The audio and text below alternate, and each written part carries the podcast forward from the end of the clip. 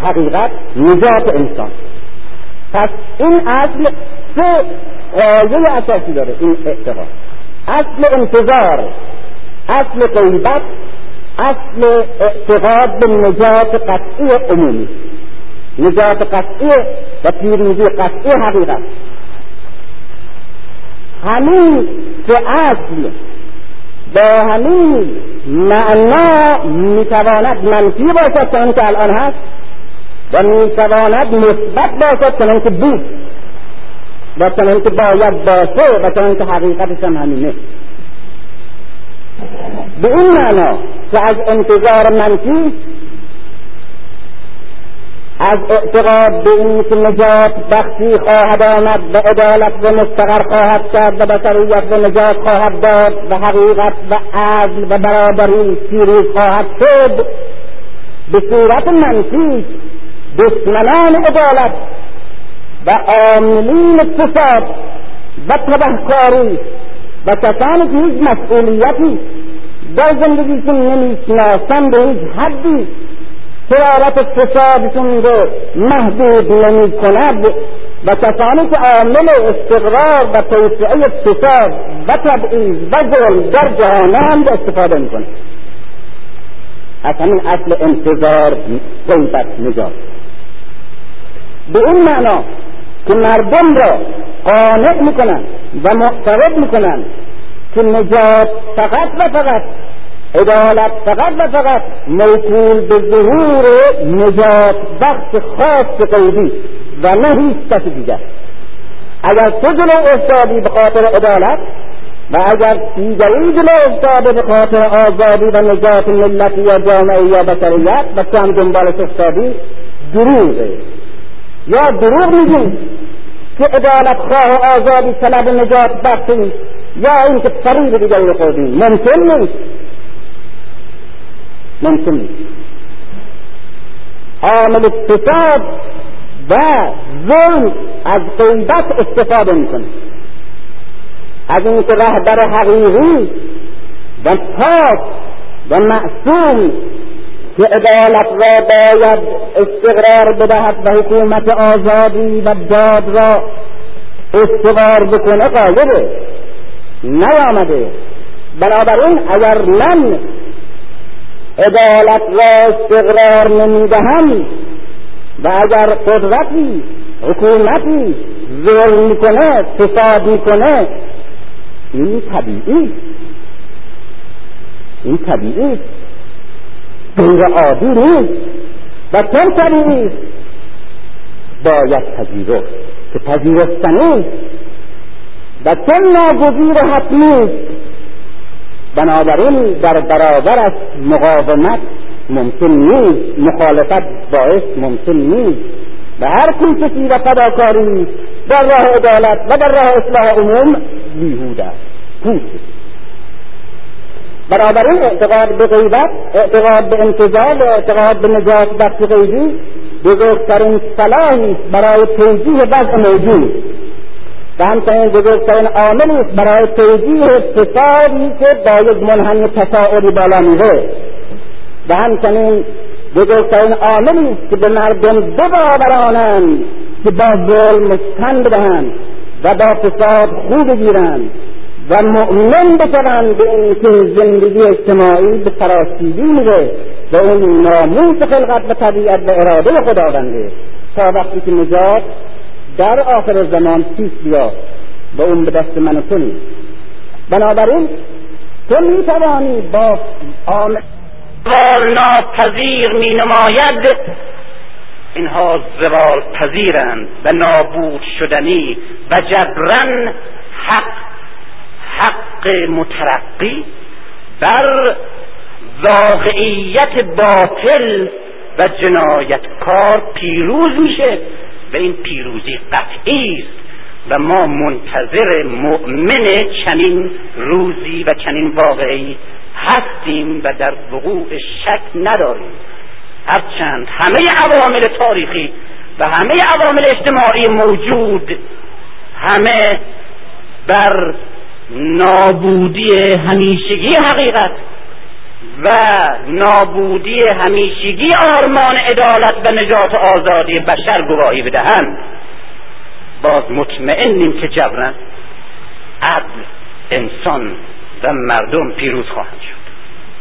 این جز این تضاد میان واقعیت باطل حاکم و حقیقت نجات بخش محکوم را جز انتظار به پیروزی جبری و قطعی یه حقیقت نمی‌تواند حل کند. مگر اینکه حقیقت را به کلی انکار کنیم و پیروزی عدل و نجات و آزادی را برای همیشه دندان تمهش بکشیم و به اونچه پیش آمد و پیش آمده است تمکین کنیم. می‌بینیم انتظار یک پاسخ ضد واقعیت حاکم زشت ضد عدالت و ضد حقیقت حاکم بر جهان و حاکم بر تاریخ و حاکم بر اسلام. انتظار یعنی نه گفتن به اون چه هست. کسی که منتظر است چه کسی؟ کسی است که در نفس انتظار اعتراض به وضع موجودی که درش هست پنهان داره اگر من در خانه ای زندگی می‌کنم و منتظرم که روزی فرا برسه و امکان تغییر خانه من باشه و در سرنوشتی هستم که میکوشم یا منتظرم عوض بشه سرنوشتم و در وضعی زندگی می‌کنم که در انتظار تغییرش هستم به این معنا که من زندگی که الان دچارش هستم خانه و سامانی که درش به سر می‌برم و نظامی که درش زندگی می‌کنن قبول ندارم. منتظرشم که عوض بشه که بیاد پیش بیاد. یعنی معترضم به اونچه که در برابرم بر دوشم بر سرم هست. بهش اعتراض آدم معترض منتظر. آدمی که اون چرا که هست دوست داره پذیرفته بهش معتقده سیرابش می‌کنه منتظر تغییر نیست. محافظ کاره می‌خواد حفظش کنه. معترض می‌خواد خرابش کنه. برخلاف اون که بکت در انتظار گودو میگه. انتظار یک پوچی فکر پوچ نیست گرچه انتظار منفی پوچه. و کاش پوچ می بود عامل تخریب اراده بشریه. اما انتظار مثبت به معنای نفی وضع موجود در ذهن آدمی و در زندگی آدمی و در ایمان انسان منتظر. و اگر انتظار ملت محکوم از دست داد محکومیت را به عنوان سرنوشت محکومش برای همیشه خواهد پذیرفت.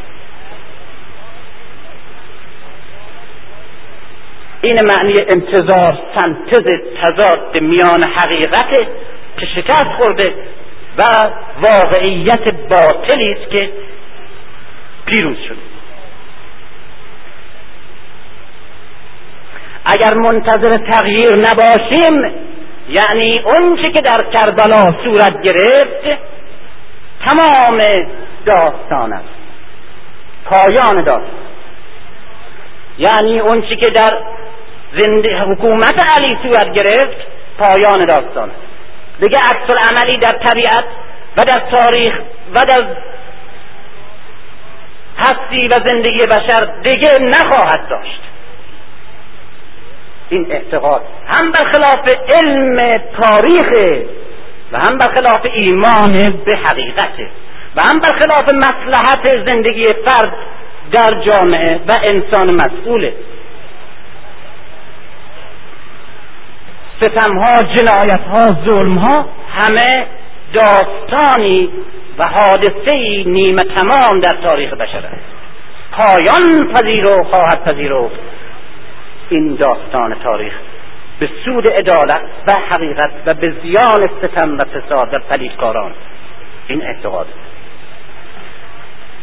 نفی انتظار نفی انتظار منتظر نبودن اثبات و توجیه وضع موجود در حال و اثبات و توجیه وضع واقع در تاریخ. اثبات و توجیه می‌کنه. اگر منتظر منتظر بعد نباشه منتظر دنباله نباشه. به اصل دیگه. انتظار جبر تاریخه این مسئله برای که روشنفکرانی با مکتبها و فلسفه های علمی تاریخ آشنایی دارن بینهایت شورانگیزه. من در این گوشه از زمین ایستادم. و در این لحظه از تاریخ. وقتی منتظرم که در آینده ای که ممکن است فردا و هر لحظه ناگهان انقلابی در سطح جهان به نفع حقیقت و عدالت و انسان و توده ستم دیده روی بدهد که من در اونجا نقشم باید داشته باشم. با دعا و با یک مطلب فوت کردن و با نمی‌دونم امثال اینا نیست. اون پیروزی. با شمشیر. و زره نمی‌خواد. و شمشیر نمی‌خواد. و اون پرچم نمی‌خواد. با یک جهاد عینیه با مسئولیت انسانهای معتقد به اون رهبریه و معتقد به این حقیقته که اون نهضت پیروز خواهد شد. امام صادق توجیه بسیار عمیقی داره در اینجا. چون هر کسی به ذهنش می‌رسه که امام زمان چگونه اون رهبر و نجات بخش انتهای تاریخ چگونه میشه بر جهان پیروز بشه. در اونجا توجیه کاملا جامعه شناسی و تاریخی داره که قدرت های ستمگونه و ستمکار و قطب های جنایت و ظلم به قدری با هم به قدری با هم خواهند جنگید که در قدرت و نیرو فرسوده بشن. و به قدری در درون به فساد خواهند رفت که مقاومتش از دست بدن مقاومتشون و اونگاه شما از بیهوشی و خواب خرگوشی بیدار میشید. و چون مسلح به نیروی ایمان و آگاهی هستین بر اون قدرت های از درون پوسیده و از برون فرسوده پیروز میشین. می‌بینیم به صورت همجوری یک مرتبه فوت کنه دشمن از بین بره نیست.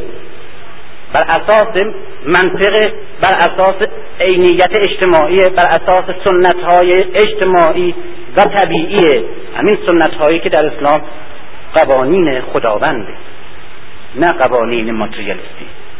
این تناقض وجود نداره من.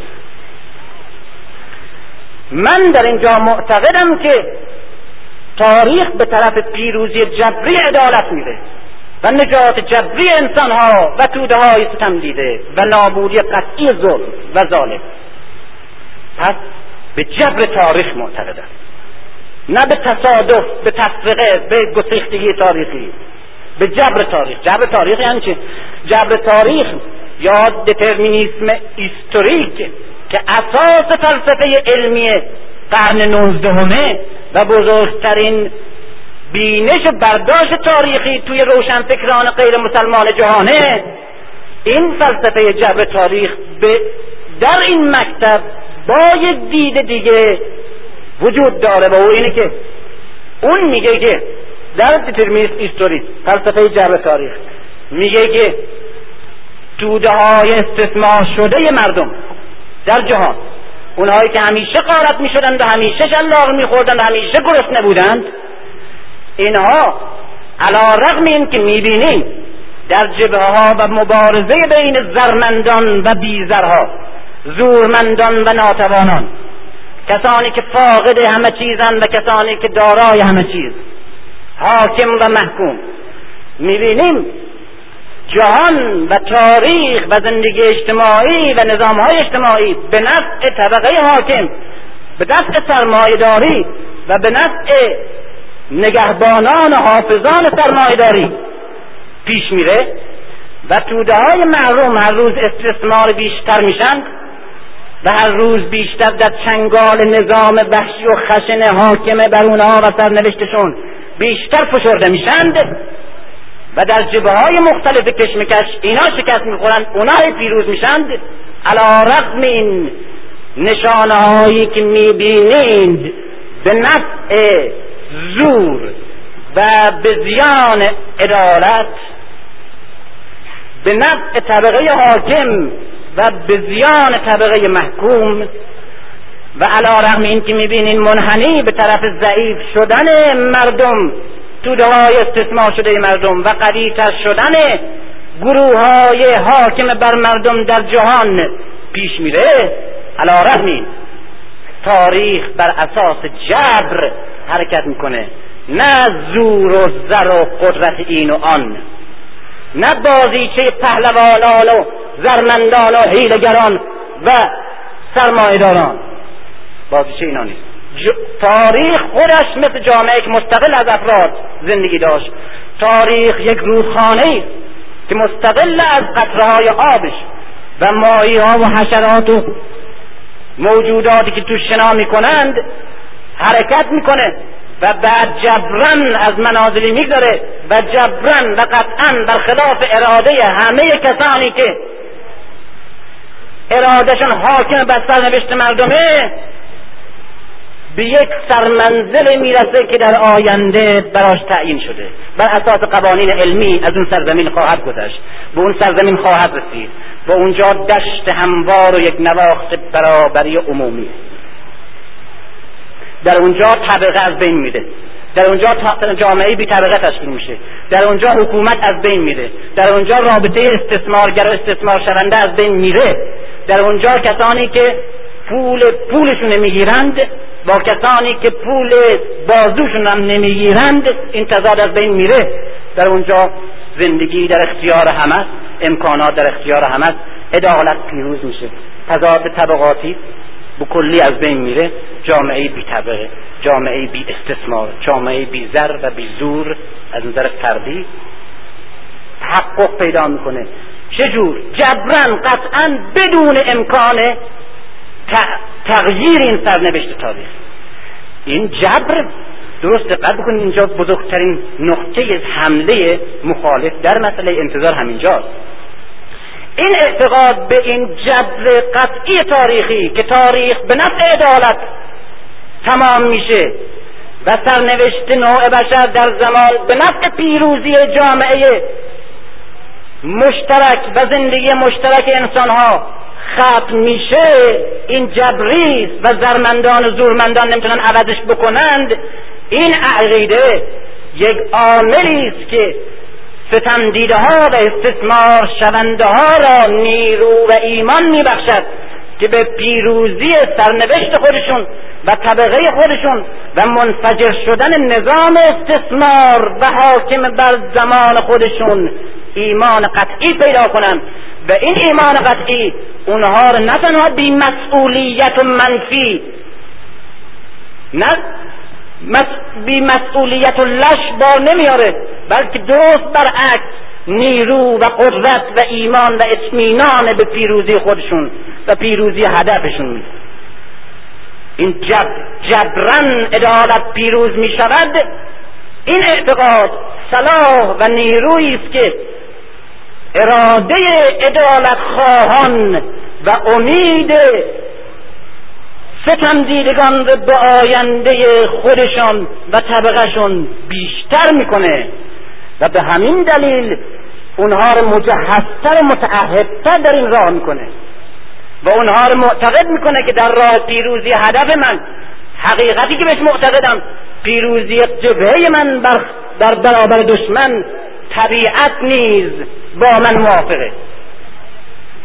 در این اعتقاد به انتظار نیز کسانی که زیر بار ستم و ظلم له می‌شوند و کسانی که می‌بینن حقیقت اونها بازیچه ستمکاران شده و دینشون وسیله ابزار دست ضد دین شده اینها معیوس نمیشن.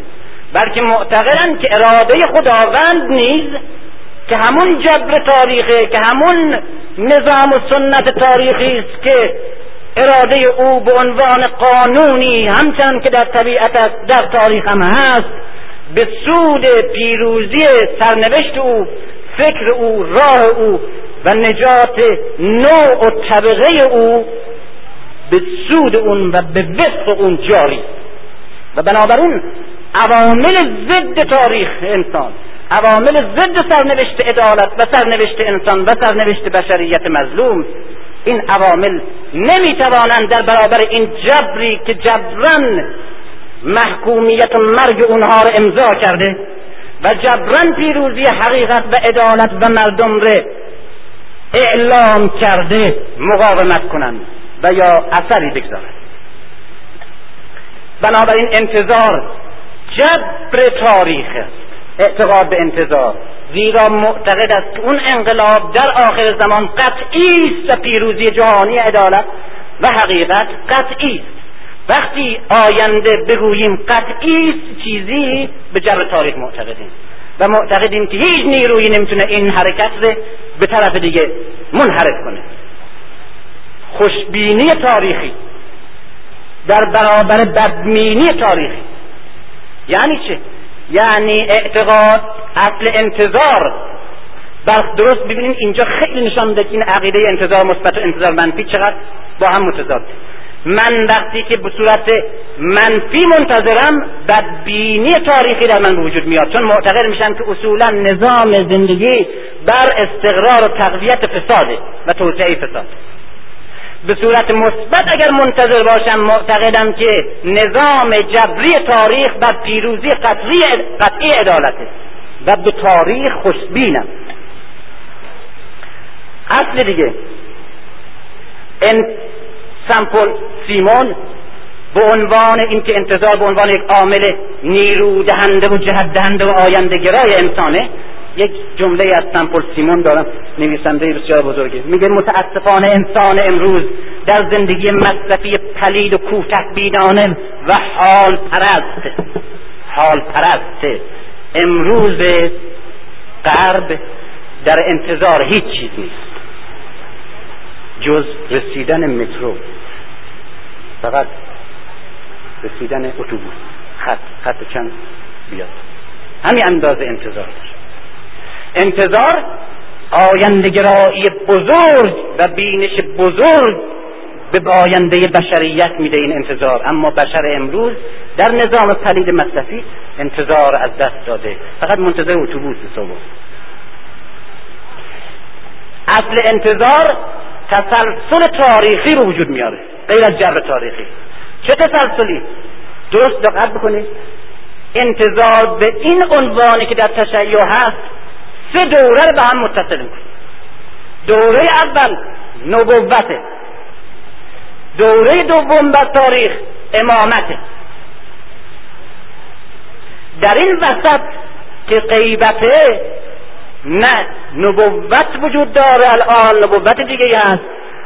دورش ختم شده خاتمیته و نه هم امامت الان حاکم حکومت عینی داره امارت داره.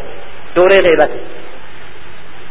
در اصل مترقی همون نائب امام که به اون لجه دیگرش گفتم چگونه اصل انحطاط آوریه در این وجهش اصل مترقی است. نشان میده که این اعتقاد سه دوره رو با هم متصل می‌کنه. اول دوره نبوت بعد دوره امامت تسلسل دوره نبوت بعد دوره علمه امامت جانشینی نبوت ادامه نبوت و علم ادامه امامت علم. این تسلسل در این اصل کاملا به این شکل تحقق پیدا می‌کنه که من همه تاریخ را می‌توانم توجیه کنم. هیچ جاش خلق وجود نداره گسختگی وجود نداره انحراف وجود نداره. از آغاز بشریت تا انتهای زمان فلسفه من می‌تواند مسیر تاریخ بشری و تسلسل حوادث را در یک پیوست جاری علمی منطقی که تسلسل علمی دارد توجیه کند. نبوت بعد دوره امامت در ادامه نبوت و دوره علم در ادامه امامت.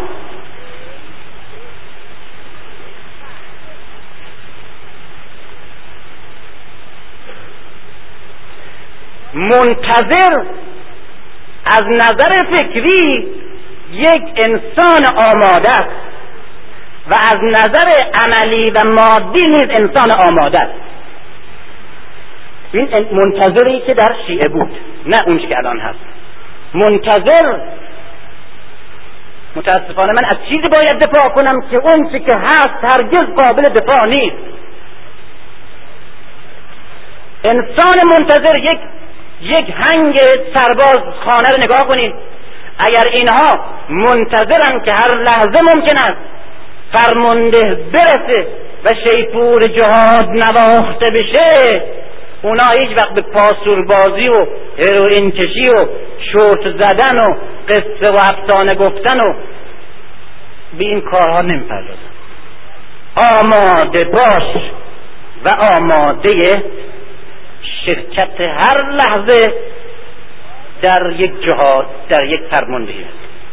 بنابراین منتظر آدم وا افتاده وا خورده واداده نیست چنان که می‌بینیم هست. آدم آماده است. به طوری که در همین روستاهای ما در نسل پیش خبر داده خبر دارند و می‌تونن خبر بدن به ما که ندیدیم دیگه. که کسانی که حتی روحانی بودن و حتی امام جماعت بودن اینها جوانهای دهره اینها نه قلدرا و خانها اینها. همین روحانی با تقوا بود که جوانهای دهره و حتی تیرها می برد و هر هفته اونها رو تیراندازی و از سواری یاد می‌داد. و مسلح در نماز جمعه شرکت می‌کرد و شمشیر می‌برد و هر کس در خانش باید صلاح میداشت. برای همین هم الان گاهی هست بعضی مقدسه از سفرهای واخورده ای که حالا دیگه باید نل درست کنن دم درد نمی‌خوره توی نمازخانهشون داره.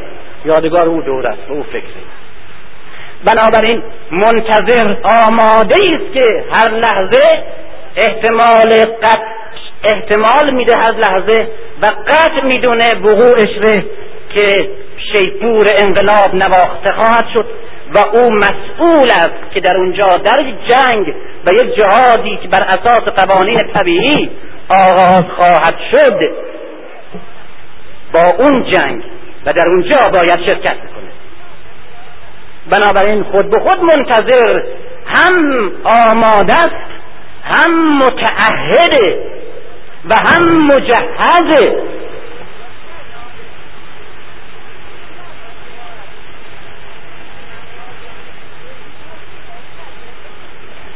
متاسفانه باید تمام کنم.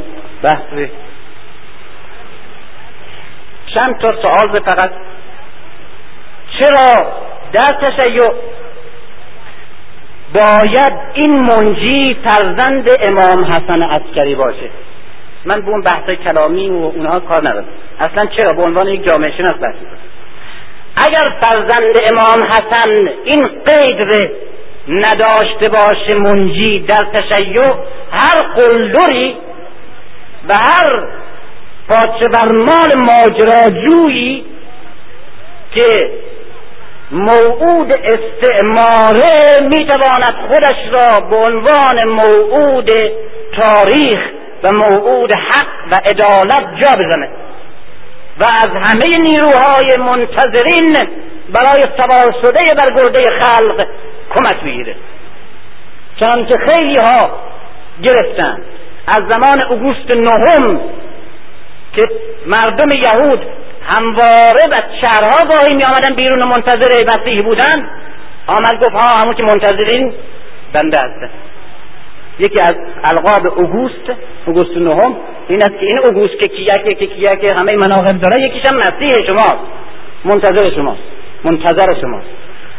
همون که می‌خوان این نجات بخش. بنابراین وقتی که رهبر و اون نجات بخش مقید میشه به این قید راه بر هر ادعای دروغی میبنده. چنان که در قرن نوزدهم دیدیم هفده تا امام زمان در فاصله هفت سال از شمال افریقا تا خلیج فارس روید. در همون دوره هایی که نهضت عدالت و آزادی خواهی در غرب شروع شده بود همون 1860 تا 1870 اوج مبارزات کارگری در آلمان و فرانسه و انگلستان. در همونجا اینجا امام زمان بازی درست شده بود در تمام کشورهای اسلامی از چین و شمال افریقا و قلب افریقا لیبی و ایران. اما این قید باعث شد که اونها هرگز نتوانند نقشی بازی کنند جز یک داستان موقتی و یک حادثه سازی. نتونستن هر چیم روایت ساختن های توجیه کردن تعبیر در نیامد از آب. نیامد. میزا مندلی و میزا حسین. نمیشه با این قیدهای مشخص و مقید با هم جورش کرد از این مهمتر از این خیلی مهمتر که جزء توضیح فلسفی و بینش مکتب ماست اینه که می‌خواد تسلسل تاریخی اعتقاد ما یعنی یک نظام یک نواختی و یک تسلسل متناوب علت و معلولی در یک جبهه از اول آدم و حابیل تا آخر زمان یک تسلسل پیوسته وجود داره.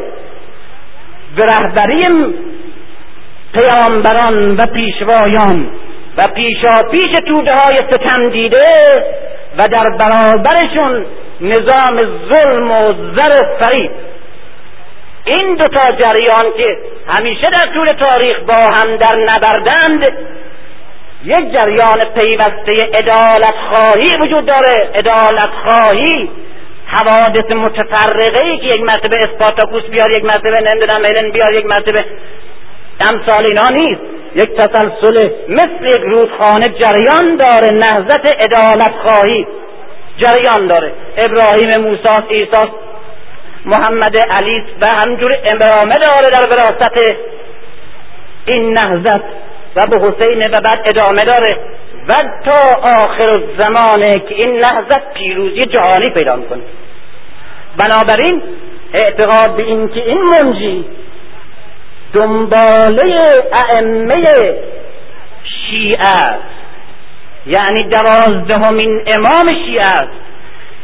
به این معناست که اون انقلاب جهانی و پیروزی آخری در آخر زمان دنباله و نتیجه قایی یک نهضت بزرگ ادالت خواهی در جهان علیه ظلم.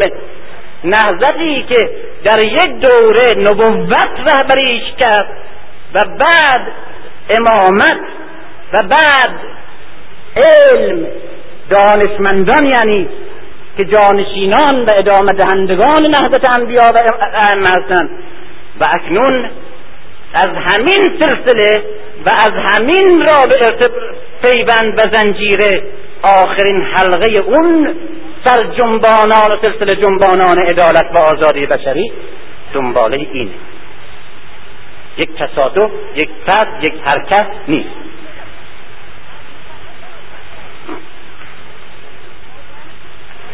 چرا زره پیغمبر اتصال با تاریخی نجات دهنده انسان و پای دار کننده نظام عدالت در جهان زره پیغمبر اسلام رو پوشونده به خودش.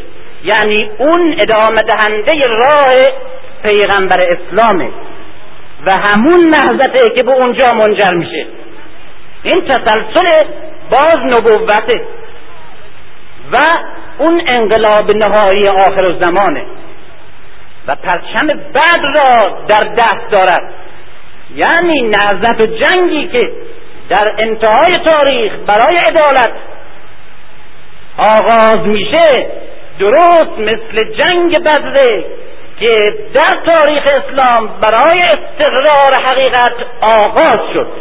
اون اولین جنگ بزرگ اسلامه. بدر و همچنان که در بدر اولین پیروزی را اسلام به وجود آورد و به دست آورد در اون انقلاب آخر باز جنگ بدر دومی است که به پیروزی بزرگ عدالت در سطح جهان منجر خواهد شد. یعنی اون جنگ دنباله و تکمیل کننده بدره و برای همین است که این عدد 313 یک معنا و یک فلسفه خاص کسانی که در اولین گام تا فریاد دعوت پیشوا بلند میشه اون 313 تن میان. چرا 313 این عدد ما باز در بعد می‌بینیم. که مجاهدان که پیروزی بزرگ به دست آوردن و اولین بار شرک و جنایت اشرافیت رو شکستند باز 313 تن بودن. و شمشیر علی را دیگه لازم نیست توجیه کنم که چرا؟ و چرا مرکز کوفه؟ به دلیل اینکه شمشیر علی به دستشه و به دلیل اینکه این شیعه و این معتقد به علی و معتقد به آزادی و حقیقت نپندارد که علی در کوفه کشته شد و اون خون به خاک ریخت و پایان پذیرفت. تاریخ باز دوباره این در آخر زمان پیش بیاد و اون به دست من و تو نیست. بنابراین تو می‌توانی با عامل فساد و عامل زور در دلت مخالف باشی اما در عمل نمی‌تونی باش مخالفت بکنی برای اینکه بیهوده است. برای اینکه بیهوده است. این است که بهترین فکر برای این گروهی که همیشه به قول حضرت امیر که در این خطبه اینجا خونده شد.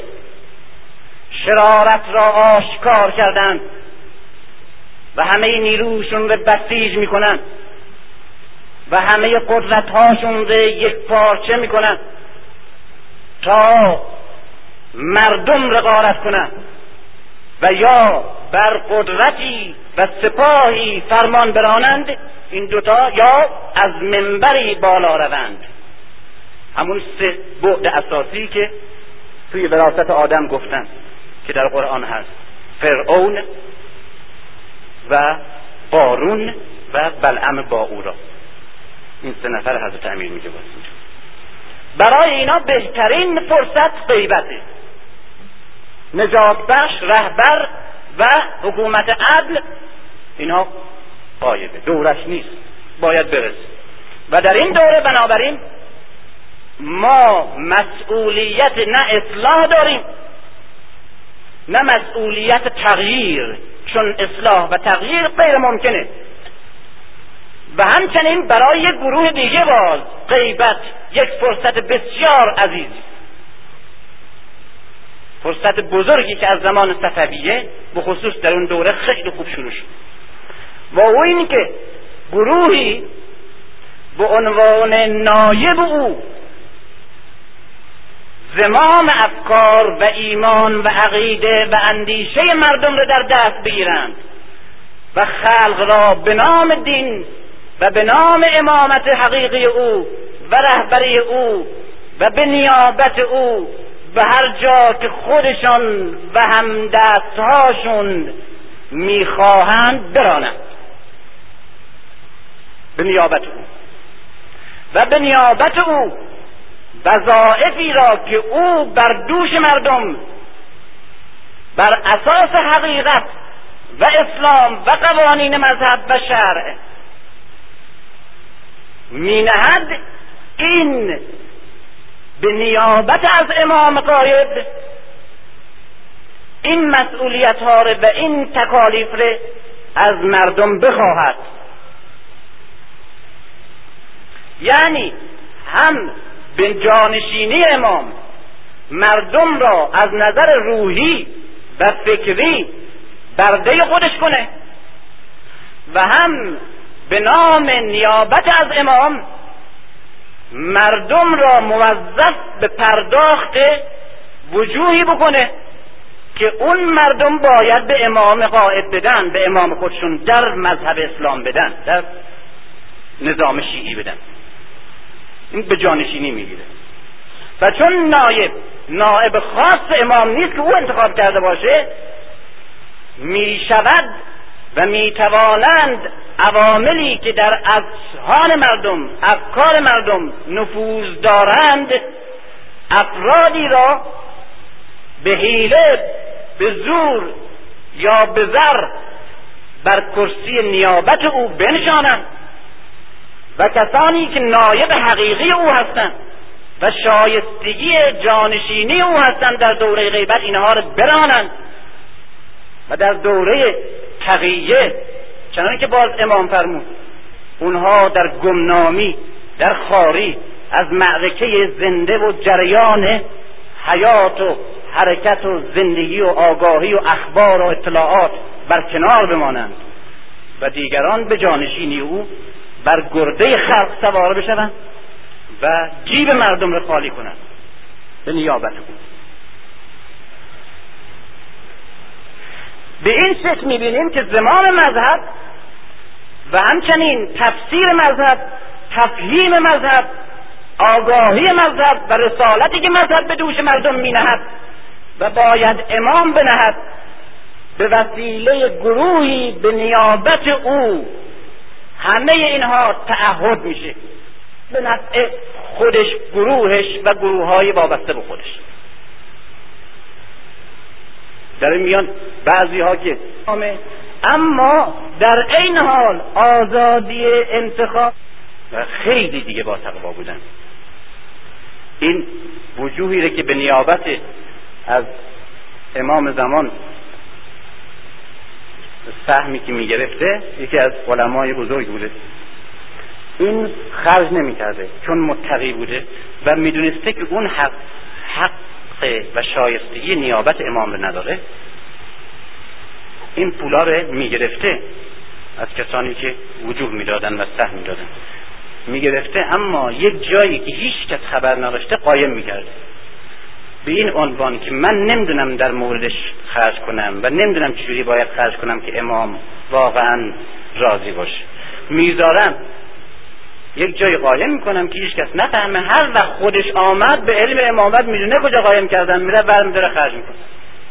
در اصفهان یکی از علما بود. همه میشناسنش. یکی در همون دوره که فلان طلبه شکمش از گرسنگی در فقان و در قوقا بود این پول سهمی که باید به خرج او بره قایم می‌شد برای امام زمان که بیاد و در موقعی که مذهب اون اندازه احتیاج به کمک مادی داشت به کمک مالی داشت و مسئولین مذهب و معرفی مذهب و آگاهی عمومی به مذهب این پولا و این وجود به این صورت از بین میره و این بدترین صورتی که این پولها از بین رفته نیست. از این بدترش هم هست. و گروه دیگه گروهی هستند که اکنون که حکومت به حق بر مردم و همچنین نظام حاکمیت اسلامی عدالت بر مردم موکول کردیم به ظهور منجی غیبی که الان قایب است. بنابراین الان میدان باز برای حکومت من. و میدان باز برای اینکه هر نظامی و هر رویهی و هر رژیمی و هر روالی رو در حکومت خودم پیش بگیرم. و اگر فساد اگر صلاح که خب به خاطر مصلح بودن من و صلاح کار من باید من قبول کنید. و اگر به فساد میرم به خاطر این که در ظهور تعجیل می‌کنم و تعجیل میدم باید من بپذیریم. می‌بینیم که غیبت با این توجیه انتظار منفی برای کسانی که جنایت و ظلم و فساد و ستم در دنیا می‌کنند یک وسیله توجیه و طبیعی بودنه. و برای کسانی که مذهب را و دین را آلت منافع گروهی و مادی و سیاسی یا معنوی خودشون کردن باز بهترین وسیله است برای اینکه به نیابت او از پیروان او کار بگیرند. و بر گرده اندیشه و اقتصاد و زندگی و کوشش و فعالیت اونها سوار بشن. و اما و اما همین اصول با همین اعتقادات یک رویه متضاد داره که بزرگترین عامل برای نفی این عوامله. اینقدر تناقض خیلی شگفتانگیز. همین اعتقاد به انتظار اعتقاد به دوره غیبت و اعتقاد به جبری بودن و حتمی بودن نجات در آخر الزمان. مردمی و ملتی که مجهز به این ایدئولوژی مجهز به بزرگترین صلاح برای نابودی فساد و بزرگترین ضربه برای کوبیدن ظلم و بزرگترین انرژی برای حرکت به طرف آینده هست. بدون اینکه بگم این اصول غلطه اصول دیگه هست در این فکر نه همین اصول اصلا همین که گفتم و به این شکل تحلیل کردم و تصویر.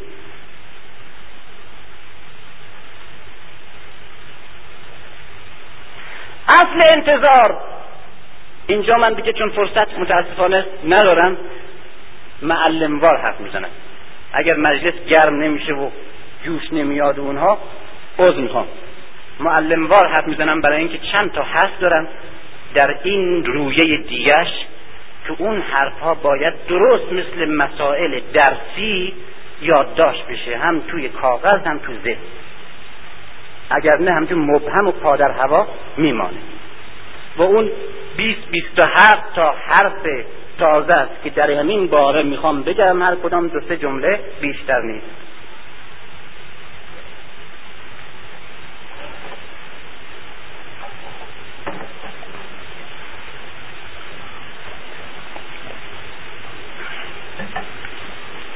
یک. انتظار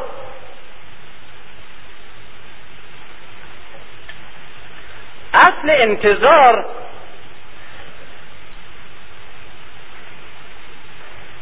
یک اصل فطری اجتماعی و هم فطری انسانی. به این معنا که اساسا اساسا انسان موجودی است منتظر. انسان موجودی است منتظر. و هرچه انسانتر منتظرتر.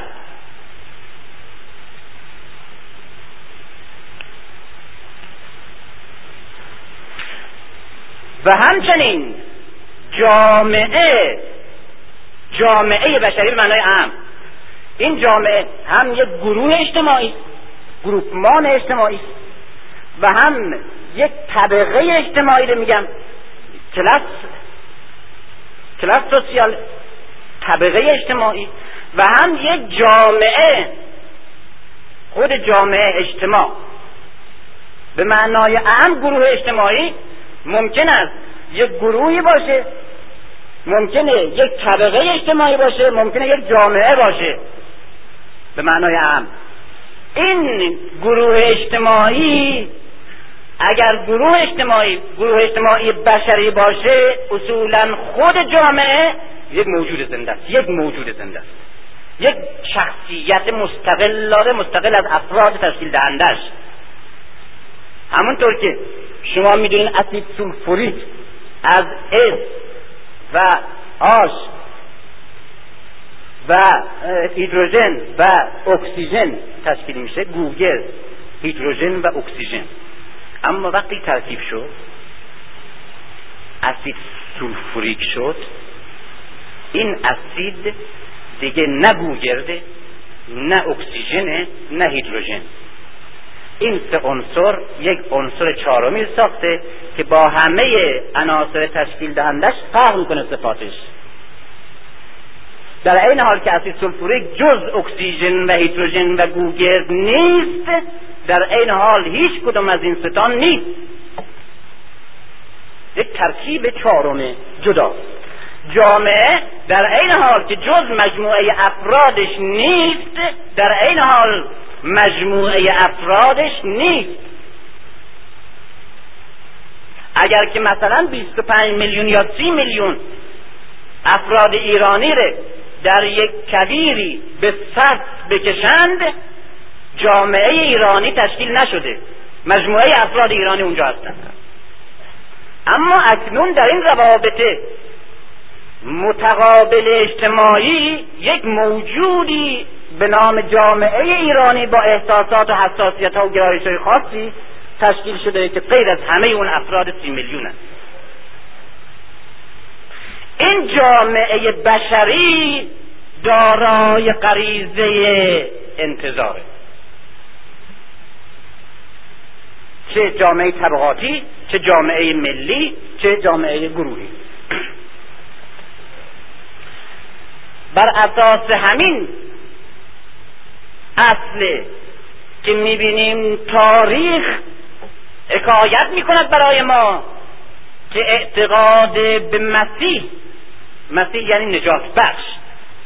انتها عیسی را به این, به این دلیل که نجات بخش قوم یهوده میگن مسیح. نه اینی که لقب خاص او باشه. مسیح به معنای نجات بخش چون که بعضی ها مثل دارمستر مهدی خود کلمه مهدی را از هدایت که ریشه عربی داره نمی‌گیرن اصولا معرب مسیح می‌گیرن آقای دارمستر یک کتابی به نام مهدی داره. البته روی تاریخ مهدویت در دنیا در اسلام بررسی می‌کنه. نه روی این بحث. نمی‌خوام این بحث به عنوان یک عقیده بگیرم یک نظریه ای سالا مهم نیست این مال تحقیقاته. معالش نیست.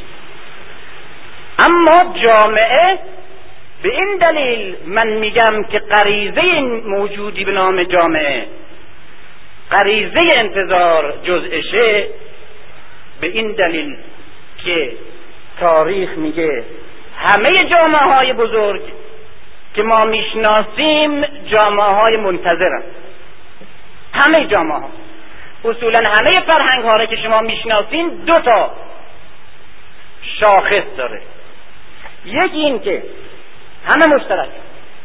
یکی این که در دورترین گذشته اسمش دوره طلایی. هر فردی که در هر تمدنی هست تمدن هندی چینی بابلی هر چیز یک دورترین دوری به معتقد در گذشته که اصل طلایی است.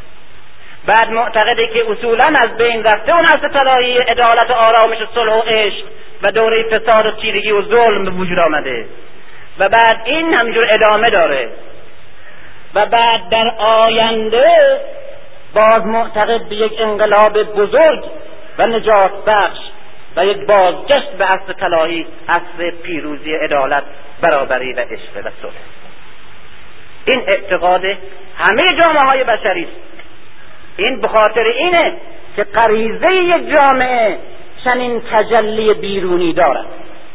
و این بخاطر اینه که جامعه موجود زنده است. و موجود زنده موجود منتظره. موجود انسانی زنده منتظره. و اگر منتظر نباشه حرکت نمی‌کنه میشینه میشینه تن به اونچه حس میده.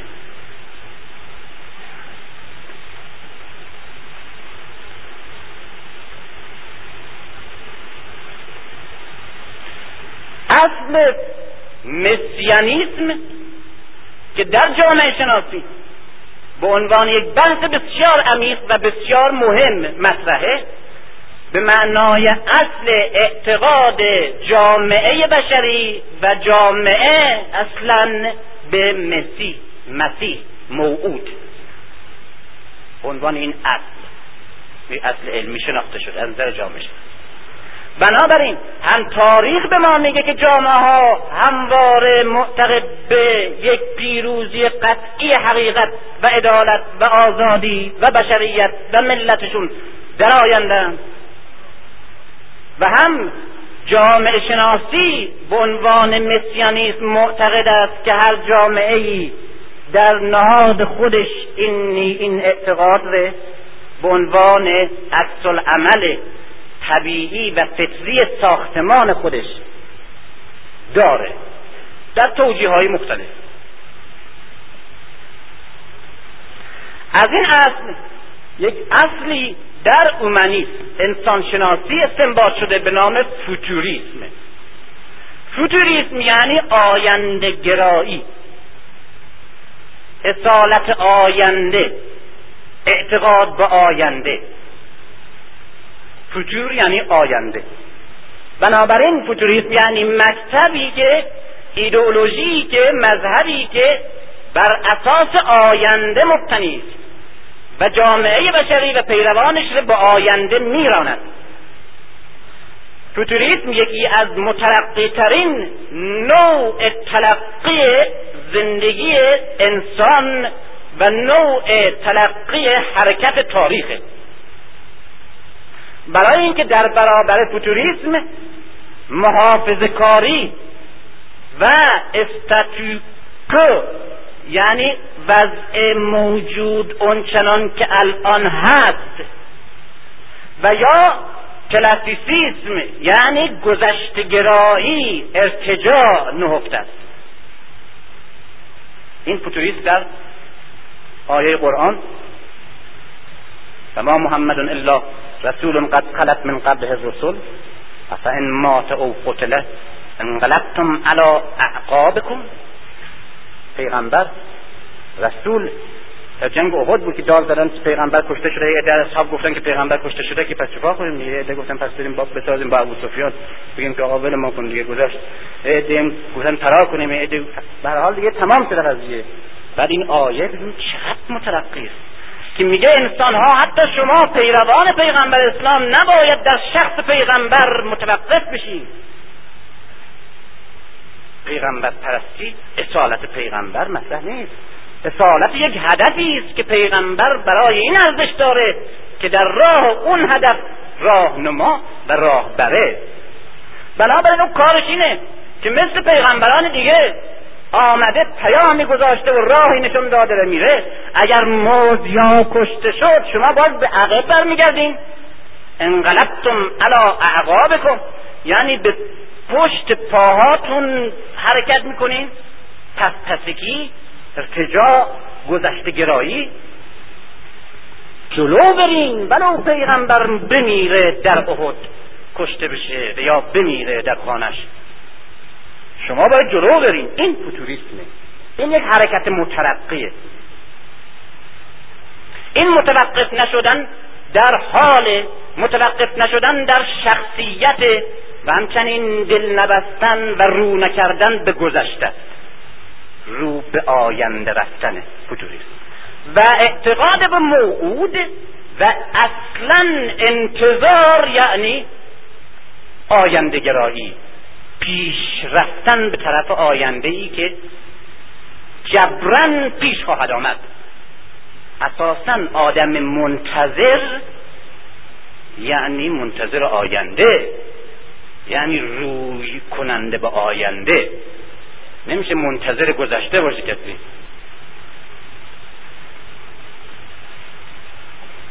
اصل دیگه. انتظار سنتز تضاد میان دو تا اصل متناقض با همه.